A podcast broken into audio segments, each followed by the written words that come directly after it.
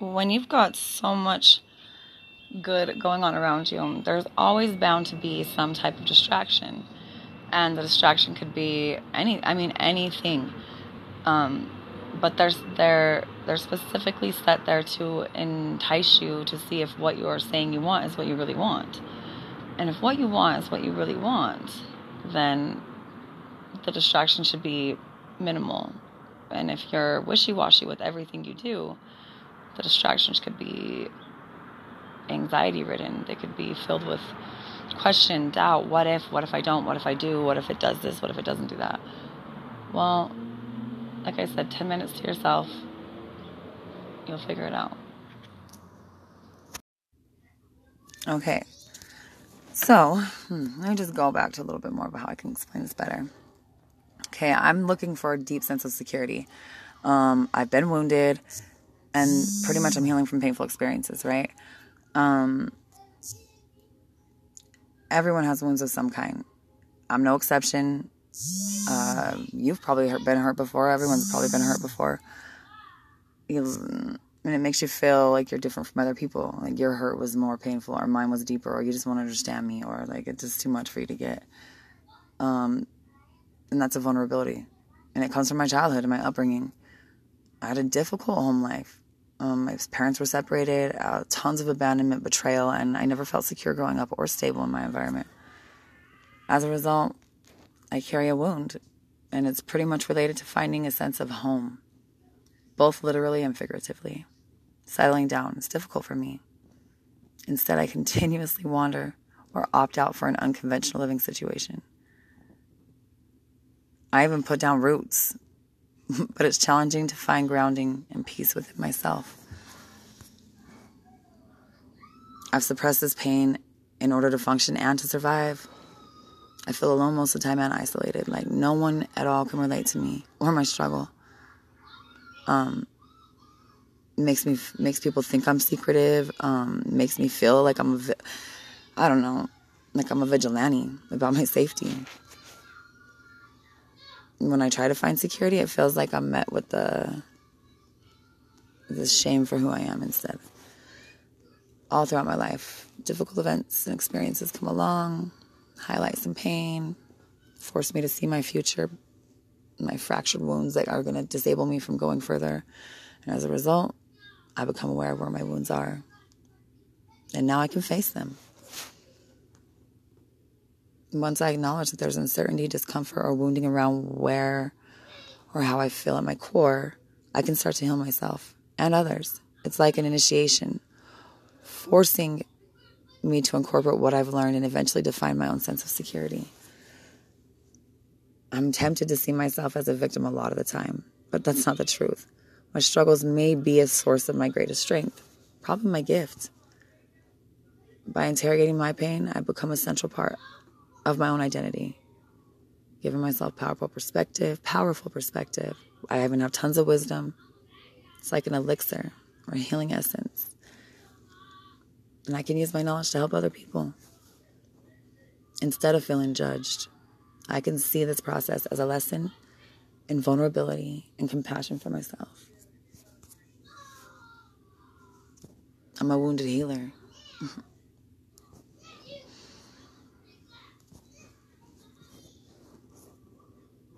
And so, yeah.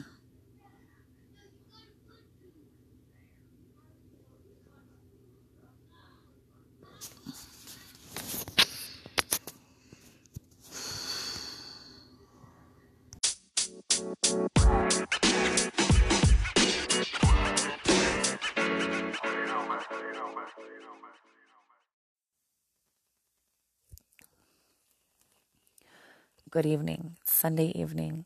1045 August, let's see, 16th. And uh I think I had a I think I need to have a ceremony of a uh, don't know, I guess I'm going to say a death of a part of me that needed to go. Now it was painfully emotional today and yesterday and some stuff went down me and my mom and my dad some stuff was said things were kind of just harshly thrown out there, and it all came out of a I guess you could call it um, keeping score, or oh, you did this, so I did that, or this is how you treated me, so I'm going to treat you this way. But there comes a time when you feel like there's a forgiving area, right? Like if someone's really old, you kind of forgive some stuff they say, and when kids are really young, you don't you don't hold a grudge against them forever. But uh, maybe you do. Maybe some people do. Maybe my mom has been hurt from a very core issue that she's never shared with anybody. Maybe she's never had the time to get it out what she needed to say. And maybe she really did just hate me. And that's okay because I have felt sometimes like my kids have held me back, you know, not in a way that I don't like them or that I don't respect them or I don't love them or I don't want to show them the best.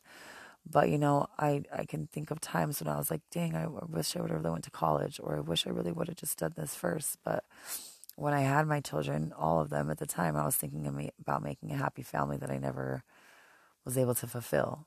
But again, you can't fulfill something you don't understand. So I get it. I'm able to calm down and breathe and look at things. Um, but today I felt emotions I don't think I've ever felt. I was in my yoga swing and I just honestly, I was just imagining it being over, done. I didn't want to feel anymore. All the pain was coming up. I had snot streaming down my face. I was crying. I was like hurting and I didn't want anyone there, but nobody was there, right? My kids were inside with my dad hanging out. My my brother came shortly after, but it was like a moment of like legit like something inside of me just let go of me. And I felt empty, but I didn't I missed it, but I didn't even know what it was. And I was sad and I was crying and I thought it was because I missed Josh for a while. And then I thought about that and I was like, yeah, I do miss the idea of what he and I had. I do miss the idea that maybe there's a goodness in there. But then I uh, I honest to God today wanted to kill him.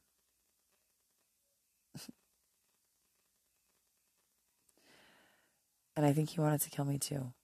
But I don't think that it was like, I think it was surreal for him to see me in that pain because he hasn't seen it before.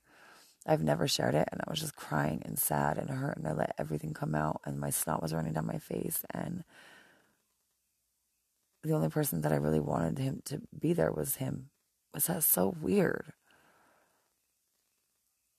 it's so weird to explain this because I don't know, honest to God, if it's my meds, if it's not having any weed today, if it's not something, but I, I feel like a whole piece of me is gone. And I don't know if it's good or bad yet, so I'm going to just sit with it. Um, I I've been connecting more lately with everything in life. And I think like I was almost ready just to say I didn't want to live anymore today. But just because I had never experienced the kind of pain I was in. So I can tell others like there's this depressing pain that kind of comes over your whole entire body. It's weird. I've never felt it before. But I really felt empty. Like I just had nothing to give, nothing to take, nothing to want, nothing to need. But the sicker part was that I didn't want to want anything. I was like kind of walking around in ambient, like ambivalent to anything, and like, what do I want to water the grass? What do I want to do? And I had to sit down and think about it for a moment. What do I really want? Nothing. I didn't want anything. And that lasted for a good couple hours. When I was in treatment, they called that the brick wall, and they said that it lasts for up to six to nine months. It's this part when you get sober. After you've been sober for a good like five or six months, you just hit a brick wall where you plateau and you don't make any progress. You don't find anything new well, I, I guess that's what it must have felt like, but it wasn't that kind of feeling. It was more like a, uh, everything was just taken out of me and I acted on impulse and now all the consequences were supposed to come, but I didn't really do anything bad enough to receive a consequence this time. So it was just kind of like I had a self pity and self loathe and, and kind of sit with myself. My brother got mad at me tonight, but he was really kind still, and that's different. And my brother and my dad both were asking me like what can we do? What, what do we need to do? And i'm just like thinking to myself like there's nothing anybody can do for me because i have to find the desire inside myself to want to feel better. And maybe maybe i just needed to sit in pain for a little bit. Maybe i just needed to cry like a real cry because i don't think i've ever cried that way. I mean i had snot drooling down my face. And this is after like a humongous breakup, a humongous um, dealing with mistrust, a humongous letting go of something that I couldn't force to love me, um, and accepting that maybe it was just not the way to be loved.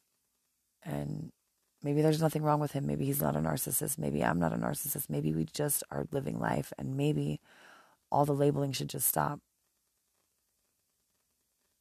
It's just hard to do that when you've been so conditioned